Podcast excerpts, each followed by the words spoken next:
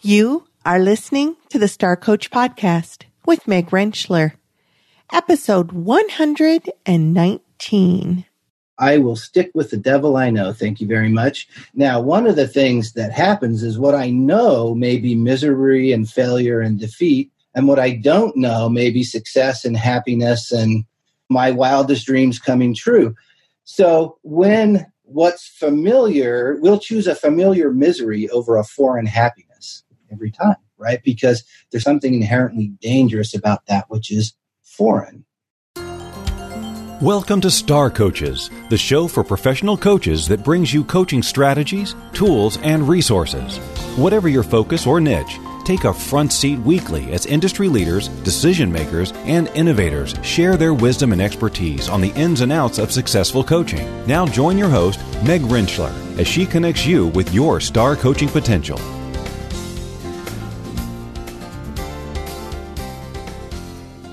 Hello, star coaches, and welcome to another episode of our show. As always, it is a pleasure and an honor that you have spent part of your week with us.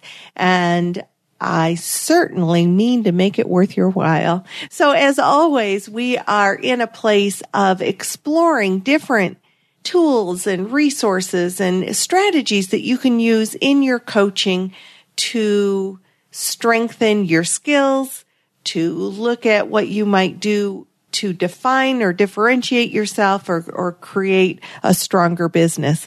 And in today's episode, we're going to do a dive into how we can help our clients overcome self-sabotage. Now, the other side of that is I don't know of a person that I have met in my lifetime, coach or non-coach, that doesn't have some self-sabotage going on, some negative self-talk or barrier that we put in our own way. So therefore, this is not just an episode to be helpful tools and strategies we might use with our clients to overcome self-sabotage, we might just want to apply some of these to ourselves as well. My guest today is Mike Bundrant. He is a former psychotherapist and he is the co-founder of the INLP Center, which offers NLP certification and life coach training to students in over 70 countries worldwide. Now, for those of you who are saying NLP, what's NLP? NLP is neural linguistic programming.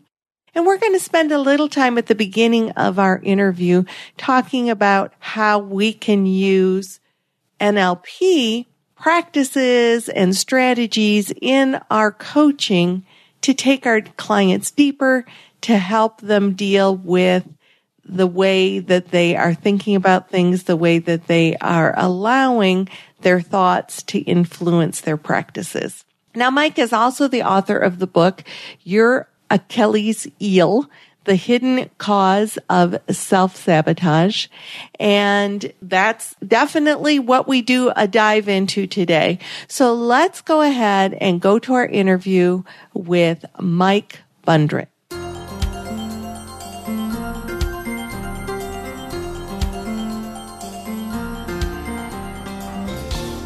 Mike, welcome to the Star Coach Show. I am thrilled to have you here with us. Great to be here. Thanks for having me, Meg. Absolutely. So we had this great pre-interview talk about these things that we have in common and all this information we want to bring to the audience. But let's start with helping people know kind of who Mike is. So can you share a little bit about your connection to the world of coaching? Sure. My wife, Hope, and I co founded the INLP Center, which is a coach training institute, ICF accredited coach training institute. And we founded that in 2011. And we train people who want to become coaches. And we also offer NLP, which is neuro linguistic programming certification for people who want that. A lot of people are already certified as coaches that they all they want to add NLP training. So our business has grown tremendously since 2011. Well, congratulations for that. Thank you. Yes, coaching. It's so exciting because the coaching industry is just exploding, right? It's just becoming mainstream, and it's just been really great to be a part of that. Um, my background going way back is in mental health. So uh, out of college, I was a mental health counselor for roughly 10 years. And, you know, there's a whole story there about the mental health system and why I left and so forth. Uh, but I left the mental health system to, to become a coach. And sort of my career has largely been training NLP, training life coaches. And I've always kept a small private coaching practice uh, of my own as well. Excellent. So another thing we have in common, um, our regular listeners know that I also have a background of being a therapist for over 20 years before I transitioned into coaching. So wow. I probably have a bit of a suspicion about some of the some of the reasons why you transitioned. But while we're going to talk today about self-sabotage and the way that we can put barriers in our own way, I am curious if you could just talk for a second about what coaches would gain from doing an NLP addition to their because I think it brings a lot of depth and and additional tools. And so for anybody who's like hearing NLP for the first time and maybe doesn't understand well why would a coach want to get some NLP? What are some of mm. some of the things that NLP brings? Well, I can tell you based on feedback because we uh, survey and interview everyone who comes to enroll at the INLP Center. The number one reason coaches seek NLP training is because they've understood that NLP has a lot of practical, applicable tools. And what it does when you understand NLP and you have this this toolbox, it sort of it's like it turns the coaching session from something that feels like a conversation to something that feels like applying some very very specific protocols to what's going on. And so if you have if somebody mentions that you know one of the things that gets in their way is they get discouraged and unmotivated what nlp would and that's an obstacle right? So what nlp might do is just begin to deconstruct that discouragement or lack of motivation into what is that state made of? What are you seeing in your mind's eye? What are you hearing or what are you saying to yourself? And what are you mm-hmm. feeling? And how are you literally creating that experience based on the qualities of what you see, hear, and feel on the inside?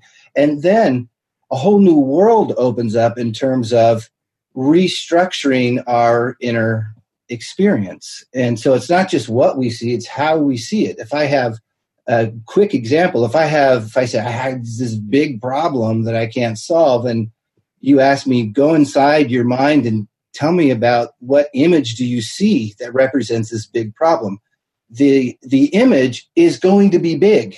It's going to be a very large image in my mind and a lot of times we don't realize that our language literally describes what's happening on the inside. So it's like me saying I have a very, very large, blown up image of a problem in my mind, and it's overwhelming to me. Well, with NLP, we know that we can look at that image and actually shrink, shrink it down, right? Mm-hmm. Same problem. Now the image is smaller, and now I'm looking at the problem going, I still have a problem, but it's not this big problem that's overwhelming me, making me feel stuck. So we literally can alter our experience on the inside with specific protocols and it really gets it opens up and reveals what's really going on inside and helps us figure out how to change it specific so for coaches that would give some specific tools that you can use with your clients to change perspective to look through a different lens to right. approach issues from a place of empowerment. So NLP is just a really powerful tool. And while it's not going to be what we jump into today, I did want people right. to explore or at least hear a little bit about what, what that's all about so that if they want to explore more. And Mike's already agreed to come back and we'll do a show around NLP. But in just to kind of soften any curiosity that might be out there, I wanted to to do a little bit of exploration in that. But you what bet. we did decide, and certainly very much coincides with NLP, is self sabotage. And when we ourselves are sabotaging, whether we're trying to grow our business, whether we're trying to learn the skill of coaching, whether we just have an obstacle in front of us, we can certainly self sabotage ourselves. And then we're certainly going to work with clients who are in that place of self sabotage, that have a lot of self talk going on, that are undermining how they get to their goals. So, Mike and I thought, you know what? Let's talk about that. Let's talk about ways that we as coaches can kind of help our clients when they're dealing with this. And it was kind of fun to to pick from all the different things we could choose and and and that's where we started going back and forth and decided to start. So when i when we talk about self-sabotage what are some of the key principles that you want people to think about mike? Well there's a couple. One it really is we are getting in our own way.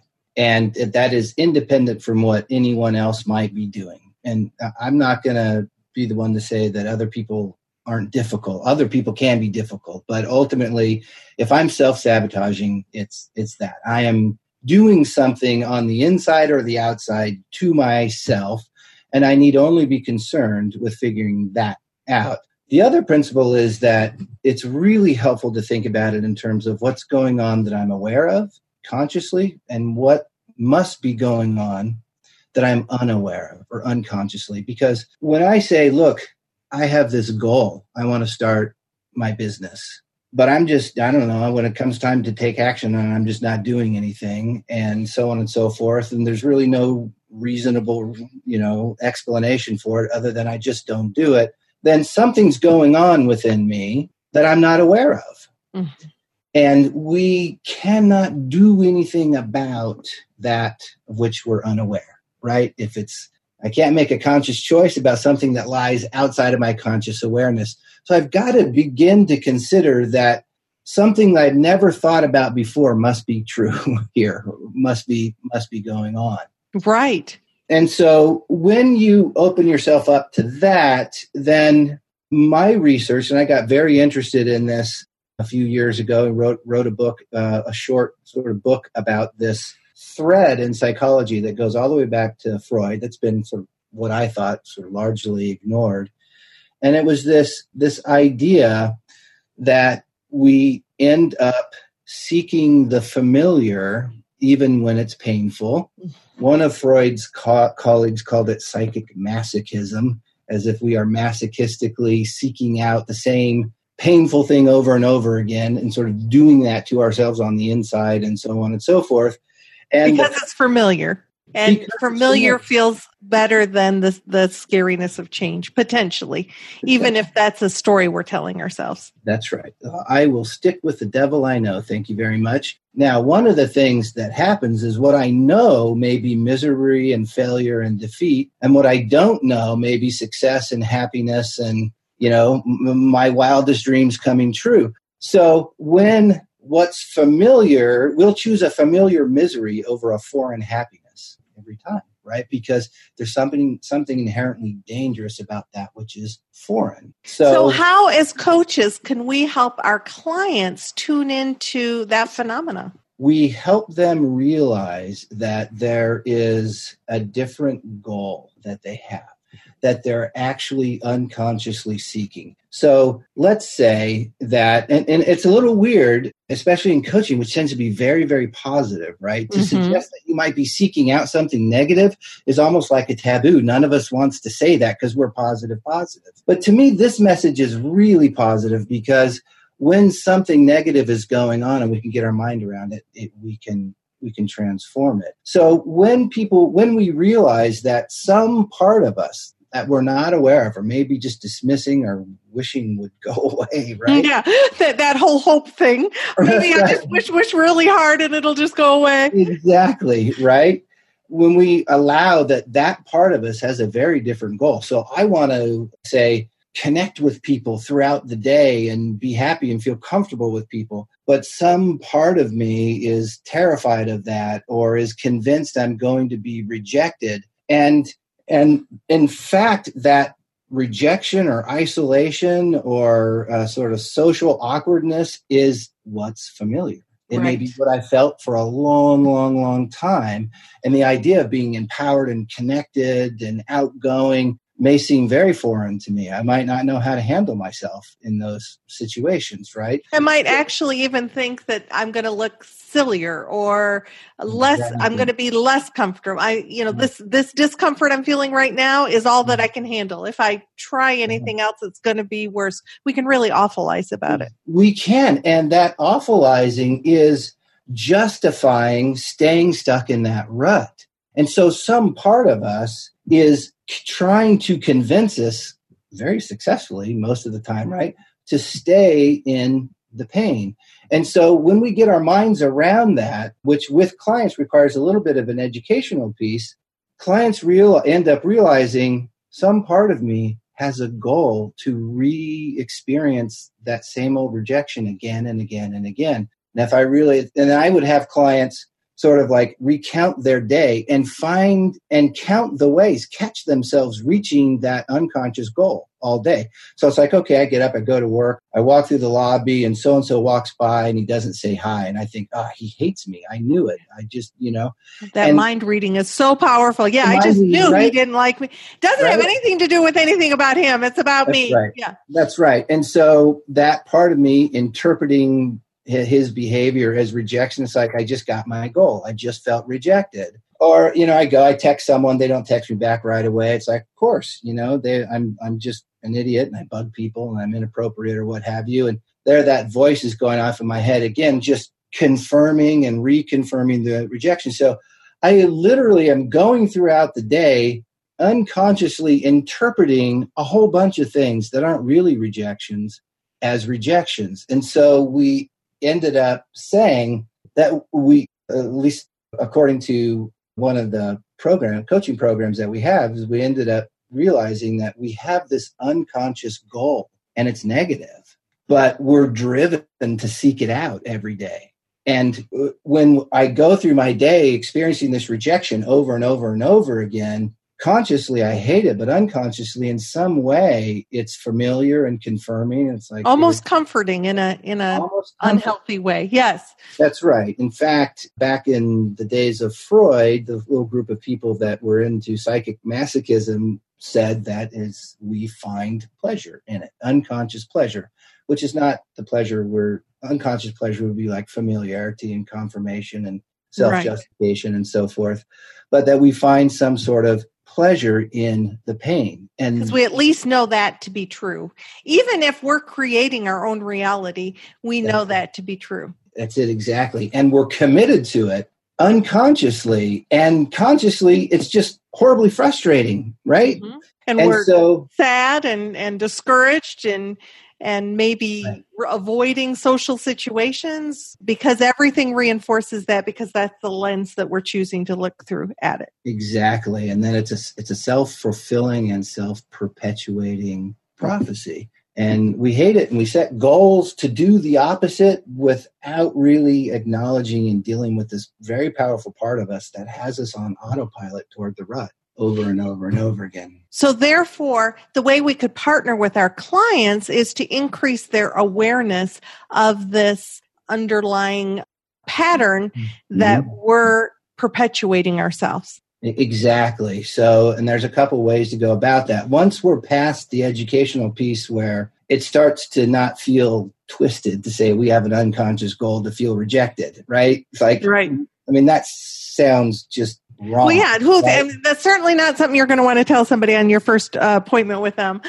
That's, if you want to keep exactly. your business, yeah, that's it exactly right. So there's an educational piece where people start to go, "Wow, I, it actually makes sense in my life that some part of me has been seeking this familiar misery out over and over again because it's what I end up with all the time. Mm-hmm. It's why I invite all these people into my life that hurt me, or it's why I don't follow through on what I said I was going to do. I always end up in this place and there's some part of me that wants to go there that thinks it's the only option. That actually makes sense in my life right?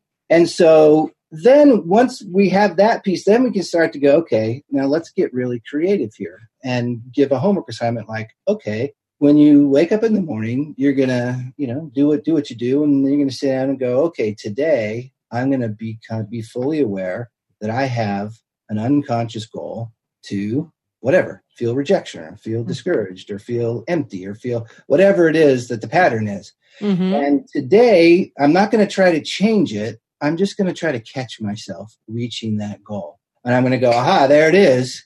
I just did it, right? Right. And it's usually such a deep pattern that it's surprising the number of times we catch ourselves doing it throughout. Right. Once we once we've stopped it from flying under the radar. So once we've just made a commitment that I'm going to look for it today, I'm going to pay mm-hmm. attention to it today.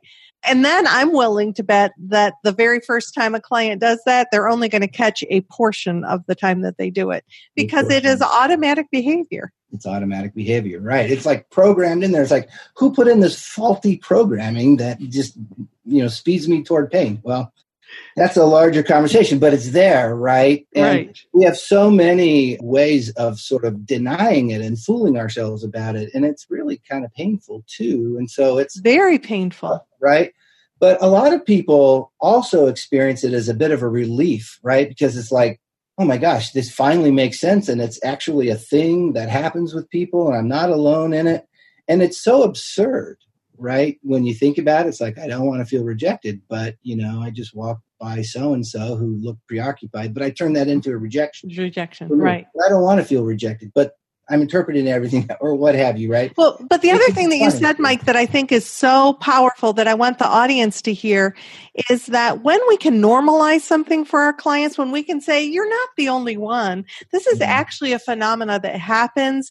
We're wired for negativity. It, it's just the way that we are structured. That doesn't mean that we have to stay in that place. But when mm-hmm. we can say, you know, it's not just you, weird Mike, you know, and in fact, this is something that ever, even that can just be like, oh, not only mm. am I not the only one, but there's, there's something I can do about it. That's right. I agree 100%. That sort of normalizing process, I'm not alone in it. I will sometimes tell clients stories about myself. And it's like, you know, maybe a story about how I had this one person in my life that I experienced disapproval from over and over and over again. And it was so frustrating. I kept trying to find ways to get him to approve of me over years until I got into the self sabotage stuff. And I realized when you're seeking approval from someone who has never approved of you and never will, what are you really seeking? Disapproval, right? Is sort of milking the disapproval again and again. I'm going to go back and try another thing that won't work and feel bad. And when I realized that, I just stopped. It was done. I mean, a 10 year pattern over in a moment. So sometimes it happens like that. Sometimes it's a more deeply ingrained and it can take a few months for someone being, you know, catching it and becoming more aware. But the whole idea is that once the the pattern of sort of the seeking negativity once it's you have enough consciousness around it you can begin to make choices about it. Consciously aware i now i can consciously choose. Mm-hmm. if you can't consciously choose you can't control the behavior of the thought then there's something you're unaware of. You got to find out what that is. So this is something that we ourselves can tap into our own patterns as well as helping our clients better understand what is it that I'm seeking? The other thing that, about your example, I'm willing to bet that it went from a place of what's wrong with me and why won't he approve of me to this it's about this person. I mean, I don't have to own whether he approves or disapproves of me. I can separate from that. It's not about me because I'm choosing to make a, a different relationship choice. That's right. It, it really did come to a place where once I realized I know what I'm going to get every time. Yeah, this is not a surprise. Be, right? It's going to be a lot of work and it's going to be painful in the end. So I know I'm going to get that. Now, knowing I'm, I, I'm going to get that, I'm going to go ahead and do it anyways. When I realized it's like that was my mentality, I went, okay, no, I'm seeking more disapproval. Done. And then came the realization that I have no control over him if he wants to disapprove of me. I, I literally don't even know why. I, I don't know what, and and maybe and, I never will. Maybe and, I never will. Mm-hmm. But I know that I don't want to punish myself in this way mm-hmm. anymore. and and that and that was enough the other thing you said that was so powerful was the minute that you came to the place of saying wait a minute if i know i'm not going to get approval then i've been actively seeking disapproval. That sort of slap in the forehead. Yeah. Yeah.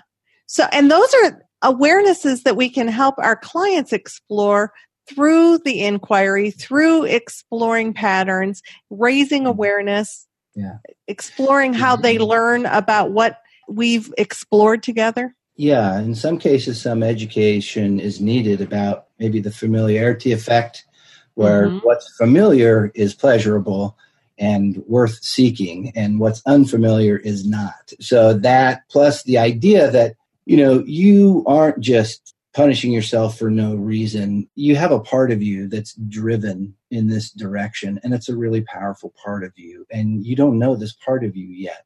And therefore, you have no influence over it. You're just along for the ride when it takes over. Mm-hmm. And so it's time to again bring all this into awareness where you can begin to have some conscious influence. And it's transformative stuff people couldn't change for years and years and years begins to give way slowly but surely. So, do you by any chance have another example that you might be able to share, obviously protecting people's identity, but of a transformation that occurred moving away from self sabotage into understanding and increased awareness? There's basically three categories of self sabotage that we talk about in terms of the things that we unwittingly seek. And under those three, those three categories are rejection. So that social rejection I was talking about fall into that. Then there's um, self deprivation is kind of another category, and in that category, it's things like that we sort of, in a way, nurture an empty feeling inside, a sense of being unfulfilled. And one client that comes to mind in this category is someone, and I never knew what was going on with with this issue, but it's really common. It's the issue of I have no idea what I want. I have no idea what my purpose is. I don't know what I'm doing here. Life is meaningless. I sort of put that under kind of a self deprivation category. Mm-hmm. And what happens, and this may be a composite of a couple of different clients, is rather than stay with, well, let's think harder about what you want mm-hmm. and so on and so forth. If I think it's relevant, I'll introduce the idea that you may have a part of you that is that moves away from fulfillment. Because knowing what's important to you and knowing what you want and pursuing it is a is a path to fulfillment. And you may have a part of you that is much more comfortable feeling empty sort of vacant on the inside numb. And now when you present that to people mike what kinds of responses do you tend to get? Well I usually get if someone hasn't read my book, and and Mm-hmm. honestly, what I will usually do when a client inquires is send them my a copy of my book and say Mhm. on self sabotage and say read this, and if you see yourself in it, we could do some good work together. And if oh you just- good if you don't like it at all, then then i might um, not be the coach for you I might not be the coach for you. Mhm. And so most of the people I talk to about it have at least read the book and are interested, right? Okay. Well, and that's a key thing. People That- are attracted to working with you because they understand sort of the niche that you work in and what you bring. it's like a pre-screening. I want to get Yeah. the right the right people, right? But almost without exception, people are surprised. But it's an intriguing idea that they can't again if they're the right client that it's hard to let go. It's like, what do you mean by that? What it, it's like an intrigue. It's not like ridiculous, right? It's like, what? No. No, no, no, no, no. It's it's like I don't get it at all, and it worries me a little bit. But I'm intrigued, and I think the reason it's in, it's intriguing to them because on some level they kind of know it's true. Right. Mhm. It's you know- triggering something inside of them that they think this isn't them. this isn't a bunch of malarkey. This this kind of hits home. That's right. So, one woman in this category, uh, her sort of way of depriving herself was to live more or less an isolated life. She didn't have a huge rejection thing. It was more of a kind of a, a loner thing. And she really en- enjoyed being around people time and again when she was, but she couldn't get herself to do it. She would go home in the evening and sort of sit and feel empty uh, in her apartment.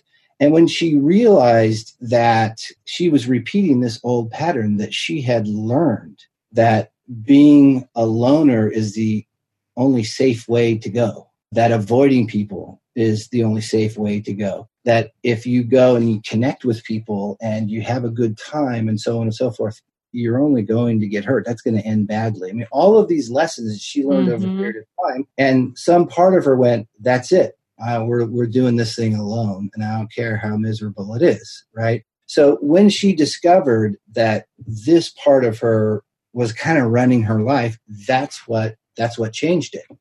And she would end up having sort of conversations with this part of her, going, "I know you're concerned, right? I know you're worried I hear about your fear. Yeah. Mm-hmm. Right. And I want to let you know that I'm going to go to the office party tonight. Right. Mm-hmm. I invite you to come along with me. She ended up having these kinds of conversations to talk herself through it. Oh, so, powerful example. Yeah. You talked about three different buckets the rejection, the depriving ourselves, and what's the third? Third one is is tricky, but it's control.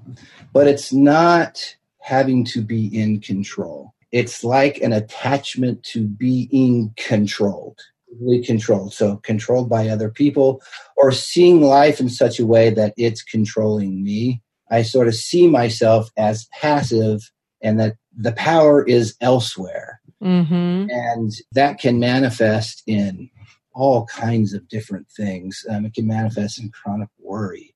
I'm always worried about something that's going to go wrong, right? And but that act of worrying puts me in that passive, I'm not in control kind of place, right? Things don't happen for me, they happen for other people. Every mm-hmm.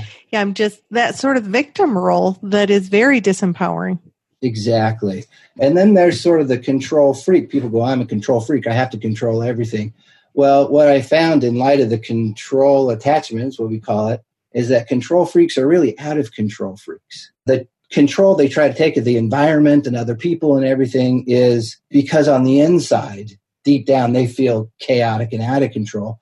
So they're compensating for that. I mean, there's so many ways that we can see the world in such a way that we are passive and it's in control, as well as other people. A lot of the people who don't speak up for themselves or people who can't say no, can't draw boundaries, these kinds of things. Mm-hmm. They're basically saying, you control me. Right. And I'm going to be miserable about it, but I'm going to let you go ahead and control me. But at least I'm being controlled. And it right. sounds so weird, right? But so many people grew up being controlled. Right. Right? Weren't given. So maybe they just don't trust. I mean, at, at a deeper level, do I even trust if I was in the driver's seat? What the heck would I do with it? So let me instead yeah. give away my power and then be unhappy about it. Right, exactly. And so with all of this, which brings up, and you mentioned a couple times is really astute, what, what happens in the process of spending 10, 20 years seeking out this negativity, whether it's rejection or, or being controlled or being deprived, we miss out on a lot of competence building opportunities. And mm-hmm. so I spent 20 years avoiding people my social skills actually may not be up to snuff, right? Right. So I may need to learn to add in those skills, right? And so that's a big help. I don't think it's necessarily the solution. I think people have all kinds of skills that they don't use because a part of them is seeking some something else that's negative. But yeah, you can spend a lot of time avoiding something and miss out on on skills that you need to develop. So once that awareness is gained, it opens up the door to possibilities of partnering with somebody to help them maybe fine tune some skills that they had in themselves that they didn't know or learn some new things or test some new experiment with different things because they've sort of cleared the way to be able to do that. Exactly. It's sort of like one of my favorite sayings is it's not a very life coachy saying, but it's actually an engineering maxim. It's that a well defined problem seeks its own solution. So if you partner with a client and agreed that this self sabotage is the right definition of the problem, in a in a really interesting way, all you really have to do is remain aware of it and you begin to sort things out. And then you're partnering, meeting with your client every week, sort of playing around with what to do with it next Right. And new opportunities I will begin to open, which is yeah, so exciting and kind of why we do what we do and, and helping people connect with their own resources and their own magnificence that maybe has been covered up by whatever that thought process is that was getting in the way. Abs- absolutely. People sort of blossom and they come and say, you know, I did something I've never done before. I told my husband that no, I was not going to do this and I needed this from him. It's like, wow, you know, in 10 years, that hasn't happened, right? And so it's just, it's great. That is wonderful. Mike, I want to thank you for taking time in your day to help us explore the whole concept of self sabotage because to normalize it for everybody, it is something that happens. It's something that in many ways we're wired for. Yet when we can tune into that and become aware or help our clients become aware of that, then it opens up just so many new possibilities. Sure does. Well, thanks for having me again. Great talking with you. It was wonderful. Thank you.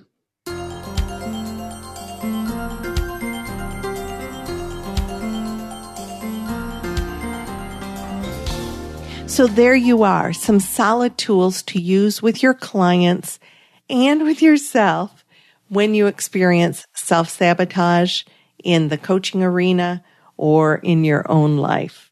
And to, as we said, to normalize, that's something that we are all struggle with and having some solid tools can be helpful with that. So I want to thank Mike Bundrant once again for coming and sharing those tools with us. If you'd like to know more about Mike, about the INLP Center, or about his book, go to starcoachshow.com on the resource page and you'll find information. Speaking of the Star Coach Show, I am currently working with two web designers to completely recreate the site. It is an exciting process. I am so pumped about what I'm going to be able to bring to you, the resources that are going to be available to you. I'm creating new things and just stay tuned. It is exciting. And in that vein, if you're enjoying the show, I would love a rate and review on iTunes because every rate and review brings more listeners to the show.